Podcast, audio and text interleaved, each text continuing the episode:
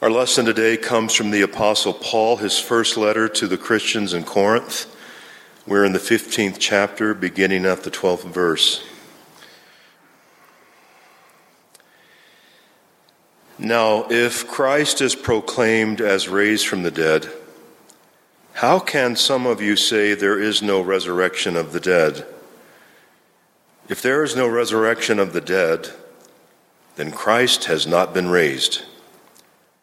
And if Christ has not been raised, then our proclamation has been in vain, and your faith has been in vain.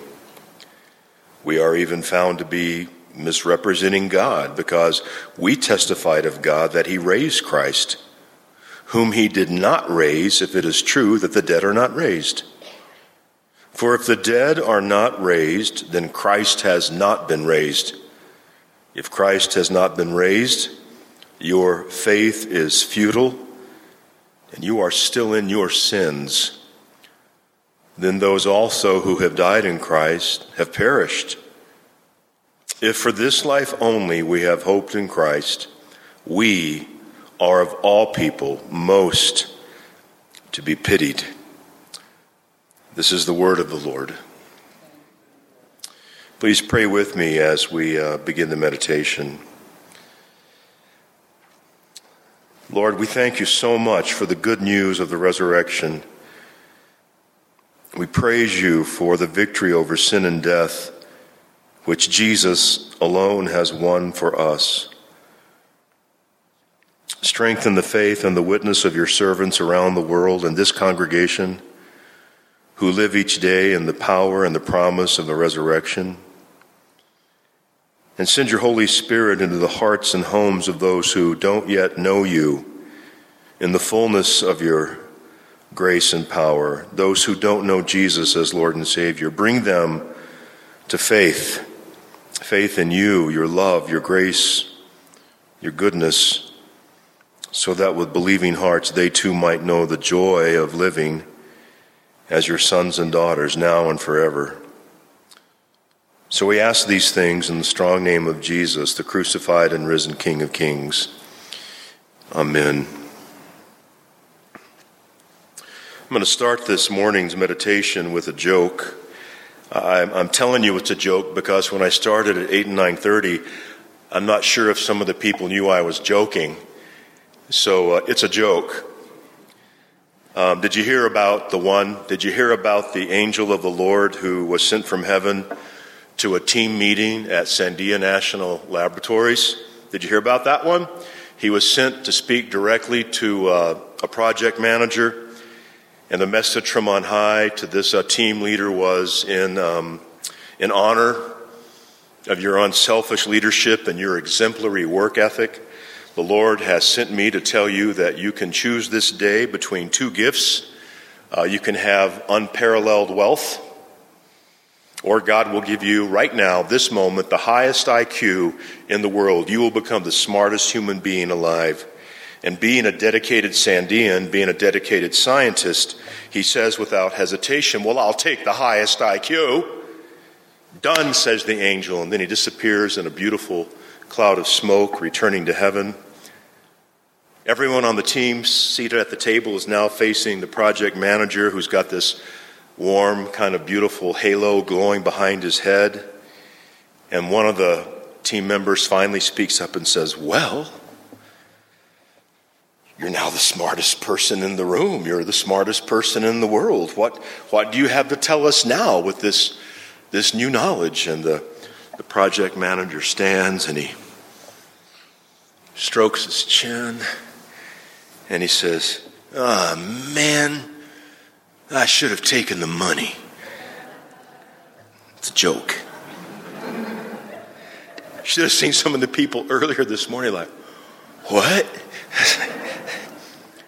I begin the meditation this morning with a joke in honor of some of our brothers and sisters in Christ, primarily in the Orthodox tradition, who spend the days after Easter telling their best jokes because they do that honoring God, who had the best joke of all in all history. They believe that their little jokes reflect the biggest joke, the glorious joke, the beautiful joke that God pulled on Satan that first Easter morning, with Jesus crucified, his bruised, battered, bloodied body in the tomb. Satan thought he had won. He assumed that he had defeated Jesus and that Satan would have the last word. So he thought, and we're Easter people. We know that God raised Jesus. The last words became life and love, not death and hatred. So those Orthodox Christians in some part of the world spend the days after Easter telling jokes, celebrating God's victory. Maybe we should start having a joke fest here at Faith the days after Easter. You could come by to an open mic and tell your best jokes, all in celebration of Easter and God's grace. So if you didn't think my first joke was very good, I've got a second one to try on you, okay? All right? So three people die right at the same moment, two physicians and a medical claims adjuster, and they're all getting ready to enter the pearly gates, and there's St. Peter to greet them. And St. Peter says to the first one, well, tell me about yourself. Well, I spent my years on earth as a pediatric surgeon, and because of my skill and my expertise, I brought healing to thousands of children who lived wonderful lives. And St. Peter said, well done. Come in and enjoy paradise. Second one step forward, St. Peter asked the same question. He goes, well, I went to med school and then specialized, to become a psychiatrist. And I helped many people overcome mental illness, and I was able to help people live productive, abundant lives. And St. Peter said, well done. Enter the Father's house. And then the third person, that medical claims adjuster, stepped forward, and St. Peter said, what'd you do? And he goes, well, on earth, I work for a health insurance company, and I help them save millions of dollars by limiting procedures and reducing the length of time that people were allowed to stay in the hospital. And St. Peter said, oh, well, you may enter, but after 3 days you'll be discharged. Okay. Now you see why I didn't go into comedy. But there wasn't any laughter that first Easter morning, was there? None. Mary was weeping. She stood outside the tomb crying, already in anguish, already grieving the death of Jesus, a horrible death, a public execution. And now it appeared that injury had been added to this insult to Jesus of Nazareth. It appeared to Mary that grave robbers had come in the night and taken his body. And it was only when Jesus called to her by name that her tears became joy. Mary, Mary, said Jesus. And just by speaking her name, everything changed. What for Mary had been a horrible weekend, a horrific experience, first the crucifixion, the death, the burial, and so she thinks a stolen body, all that got turned around. It became a moment for celebration and joy. Her eyes were open to Jesus. Her tears were gone. Her anguished, hurting heart was blessed. Her life was changed, all because the resurrected Christ stood before her, alive and more than well, alive and victorious King of Kings. And he called her by name. Make no mistake, Jesus knows you, and he knows you by name.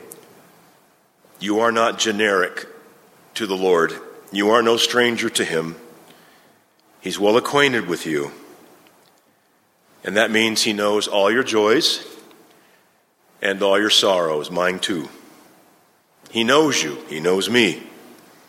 He knows our past, every detail of it. So that means he knows the good we've been able to do, the mountaintop experiences that we've had, but he also knows our valleys. He's fully aware of our mistakes, our regrets, the shame that some of us have. He knows our fears. Nothing about you or me is hidden from Jesus. And the same Jesus who called out to Mary speaks to you now. He speaks to you through the power of the Holy Spirit. He wants to give you the freedom and the joy of living life through the gift of the resurrection. He wants you to trust his love for you. And if you're worried about your past, he wants you to hand it over.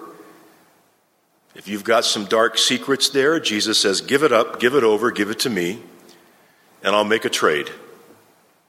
I'll give you, in exchange for your past, a future that is eternally bright and beautiful.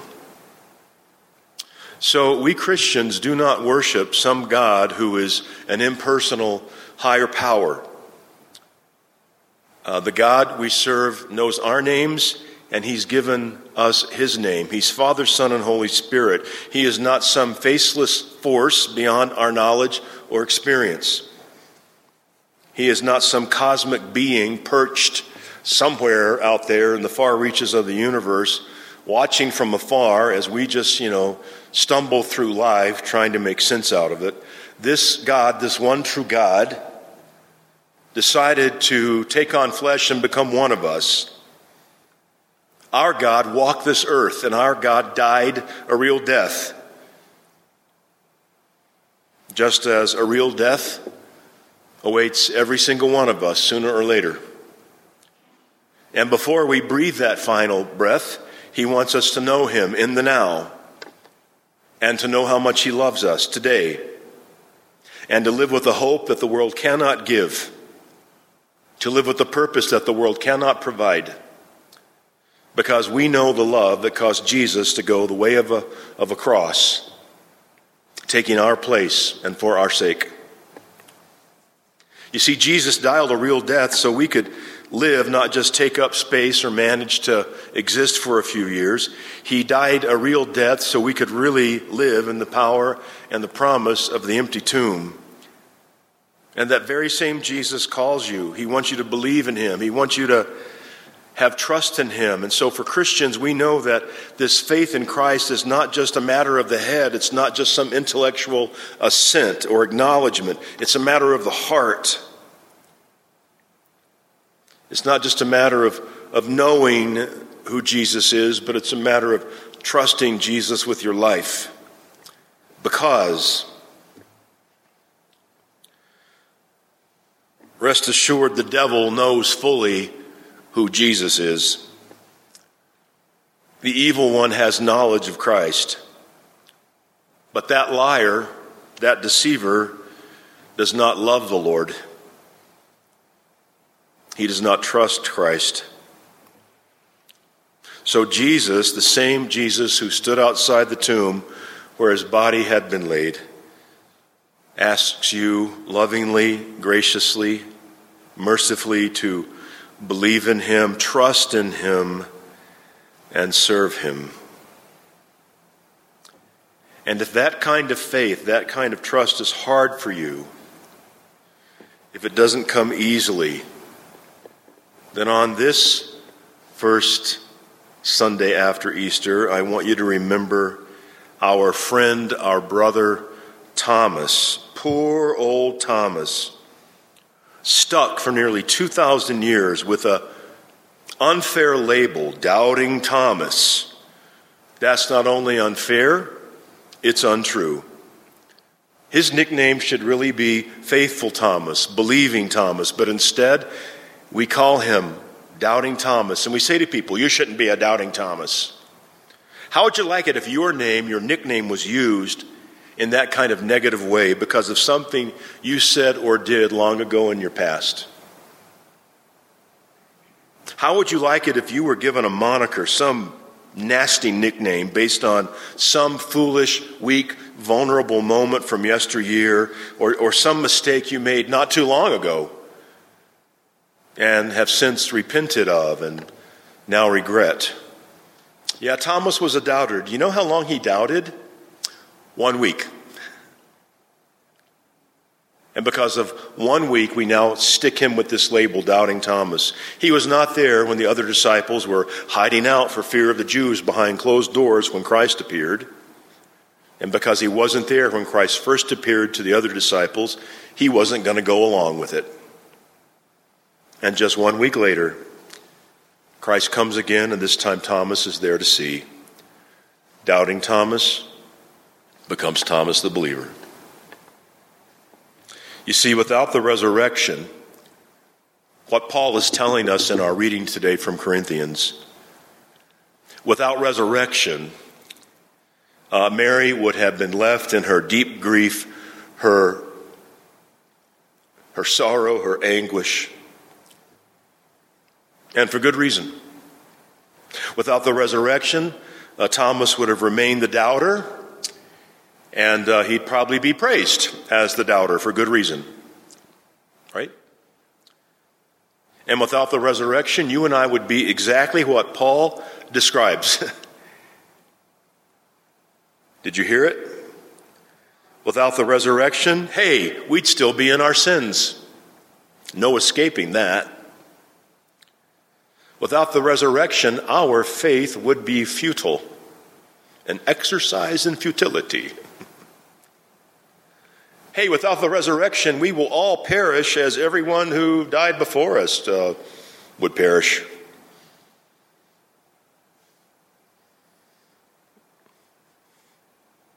Without the resurrection, our life and proclamation in this congregation would be a sham. And of all the people on the earth, we would be the most to be pitied. Without the resurrection, everything about us as Christians would be a joke. A really, really bad joke. But thanks be to God, the joke is not on us. It's on the one who has preferred darkness over light, death over life, bondage over freedom, guilt over grace, rotting corpses over the resurrection. The joke is on the liar, the joke is on the deceiver, the joke is on the devil. And because the joke is on the father of lies, our true, good, loving Father in heaven gives us joy. And that's a joy that we have even in the midst of sadness and loss and disappointment. That's a joy we have that's not the same as happiness. Joy is ours in the Lord because we know He has the last laugh. He has the last word. And that last word is not death or separation or disease. Now, joy is ours because Christ has died, Christ has risen, and Christ will come again. So the next time you hear a good joke, first of all, share it with me. I need some good jokes, obviously. And since I became a pastor 37 years ago, people, if they're telling a joke and I walk up, they'll stop. We can't tell that joke. There's the pastor. I look forward to retiring so I can start hearing good jokes again. People think that pastors don't like a good laugh, for crying out loud. But the next time you hear a good joke, laugh out loud at the punchline, but laugh louder with God and His victory. Think of the joke that God pulled on Satan when Jesus got up and walked out of that tomb. Laugh joyfully, remembering everything that Christ did for you by going the way of the cross and His tears and His agony and His death.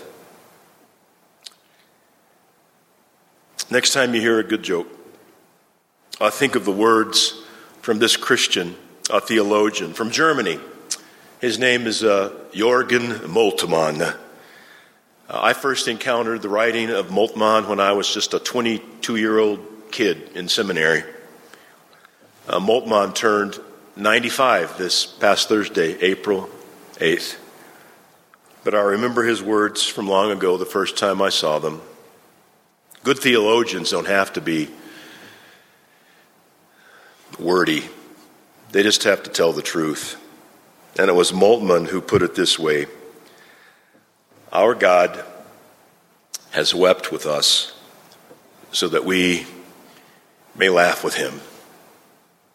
In the name of the Father, and of the Son, and of the Holy Spirit. Amen.